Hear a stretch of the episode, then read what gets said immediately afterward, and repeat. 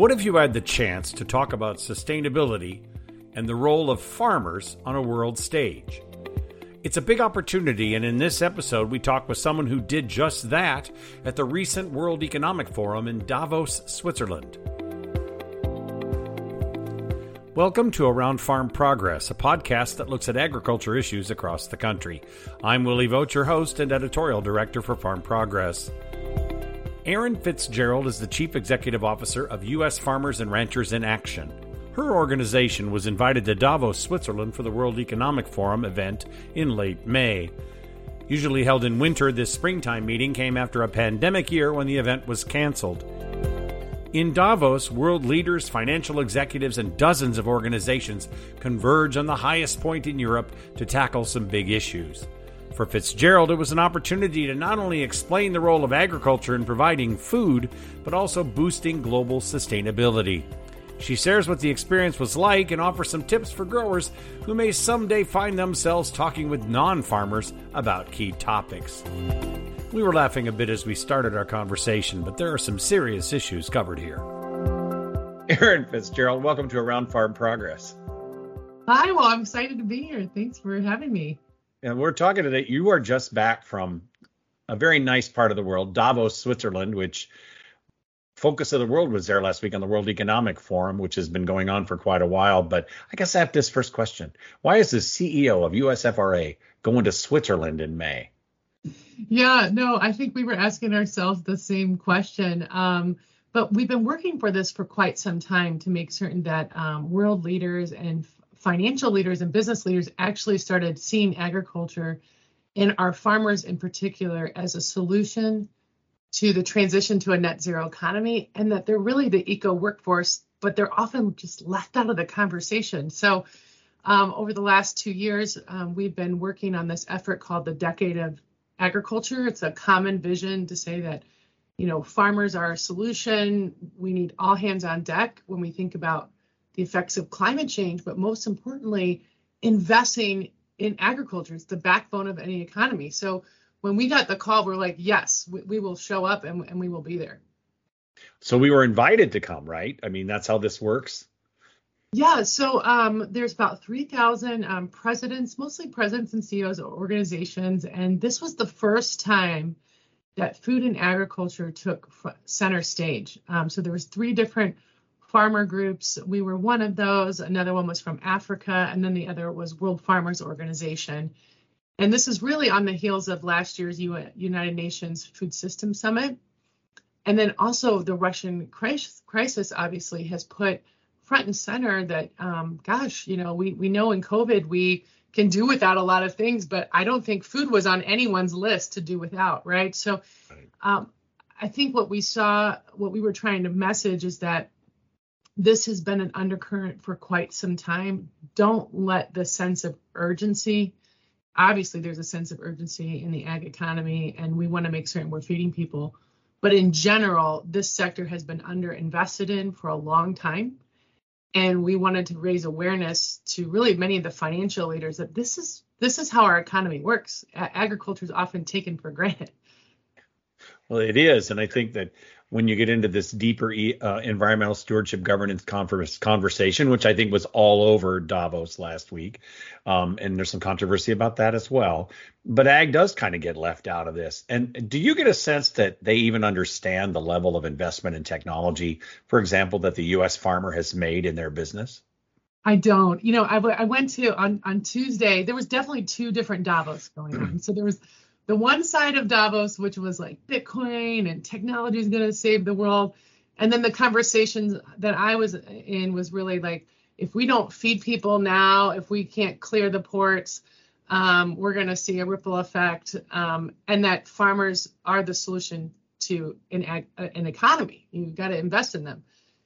Um, and so those two different conversations, I feel like is a little bit how the American public feels. You know, like on the on the one hand, we're talking about all these this fancy stuff, and then on the other hand, we're like, we got to eat. Inflation's going up, um, and and rural America in general is getting left behind. So, you know, what are you doing, uh, investors, to really double down and invest in the basics? You know, I think that that is kind of was my big takeaway. Um, And when it comes to ESG investment, I, I was uh, on stage and in many of the sessions going, okay, we care about the environment, right? Like, well, what's the what? I know you're talking about all this other fancy stuff to invest in, but like, I'm pretty certain that nature has made this thing called brown things and green things. And those things like suck carbon out of the air. The plants and our animals and soil eat carbon for lunch every day. It's mm-hmm. nature's mm-hmm. living machine. So what if we invested in that as a start? Yeah. You know? it's hard to get their attention for that kind of thing. I mean, you bring up the point that you know the Bitcoin of the world, and they're all excited. The other side of it, you and I are sitting in uh, the Midwest, going, uh, "Did we get all the beans in? Have we got all the corn in?" I mean, there's there's that basic certain tactics must happen. And when you talk about investing in farming, they talk about tech. It's kind of odd that the big investment we want in farming is broadband internet, so we can do a better job raising the crops we have, right? Right. So, you know, internet came up. I was talking to one financial investor and he was talking about aviation fuels and solar and wind. I said, absolutely. And where do you think all of that is coming from? Agriculture, the solar, the wind, those go on agriculture lands, the jet fuel and aviation that comes from agriculture. So it was almost like connecting the dots um, a little bit um, that ag actually transcends. If they talk about the environment, if you're talking about energy, that's agriculture. If you're talking, especially when we talk about renewables, that is definitely agriculture. Oh, yeah. If we're talking about social governance, you know, there is what we do in our urban communities and how we grow and produce food affects every single community in the world. In fact, I would argue we're the one sector that not only has a footprint, we can reduce our footprint, but we have a handprint. We if we do not, we literally reach out and touch a community three times a day. And in some cases, that's not true. So um, I was really pleased to see that food security was front and center on the agenda um, as well. David uh, Beasley did a great job really raising awareness, um, and he would be a great person to put on the, the podcast. But um, that we, uh, in the Odessa ports, if we don't clear them, you know, it's almost a declaration of war on humanity and hunger um, which I thought was a very provocative but very real statement that those leaders needed to hear. Um, and that it's we have to invest in agriculture. One of the things we were talking about is that if we think about climate change and even man-made effects, right? Right. Uh, we have to think about the flight that happens with hunger. So if you put some, David Beasley was saying, if you put somebody and you now have to feed them uh, someone leaving from Africa and now moving to Europe, it's $80 a day. We can feed them for 50 cents a day. But even more so, if we invest in growing food, it's only seven cents a day. So, you know, part of the message to the financial leaders, David was really hitting on the food security side. I was really hitting it on the homegrown, plant-based solutions and animal-based. We can we can fix climate change, and that's the backbone of the economy. It's like just do the math. I mean, the investing in agriculture has an economic investment now versus if you wait 20, 30, 20, 40, 20, 50. And we've got to get ahead of it because obviously by 2050 we've got a population problem. You know, it's interesting. One of the things that I find, going to a couple, an international event like this though, is you get into the concept of the developing country and what we're leaving on the table there. Like you said, as David Beasley noted, if they leave Africa and move to Europe, it's a high cost. But if they stay in Africa and raise their food and build their economy, it's it's huge for the world, right? Absolutely. You know, and I think that this is where North America and, and the United States can really lead. We have a demonstrated track record of investing in soil. NRCS from the very get-go was the really what we talk about open source these days. That was the first open source protocol. We made soil mapping available uh, for everyone and then we provided tools and we invested in innovation. It, I can imagine uh, in 10 years' time that we will be exporting, and we already are, but even more so, our technology, our consulting related to agri-tech. Um, so we won't be just exporting grains and, and uh, animal proteins, but we're going to be the world's best on agri-tech. So one of the challenges going to an event like this is dealing with the um, misconceptions about our our cost to the environment, and that, of course, is the livestock side. Um, you have an event coming up, I believe, uh, in later this month. to kind of get past some of the myths. But when you were in Davos, how did you overcome some of those myths when everybody was like, well, I think we should remove, I think even they did this at Davos. They removed the meat based foods or reduced the amount of meat based foods in the menu that was available. I mean, how do you get past some of that? You know, I think we we have um, long in agriculture not really come together and really raised our voice in yeah. really strong ways, and that's part of why we go to these uh, things is to really kind of make certain that we're almost trying to bring a little bit of logic. So when I re- speak to the cow, I always say, well, what grows together goes together, right? So, you know, in the United States, we actually have the rangelands that, um, if you look at our topography, that is why we grow beef, and it's quite likely that we should be growing beef on, on those lands. There's nothing else we could do.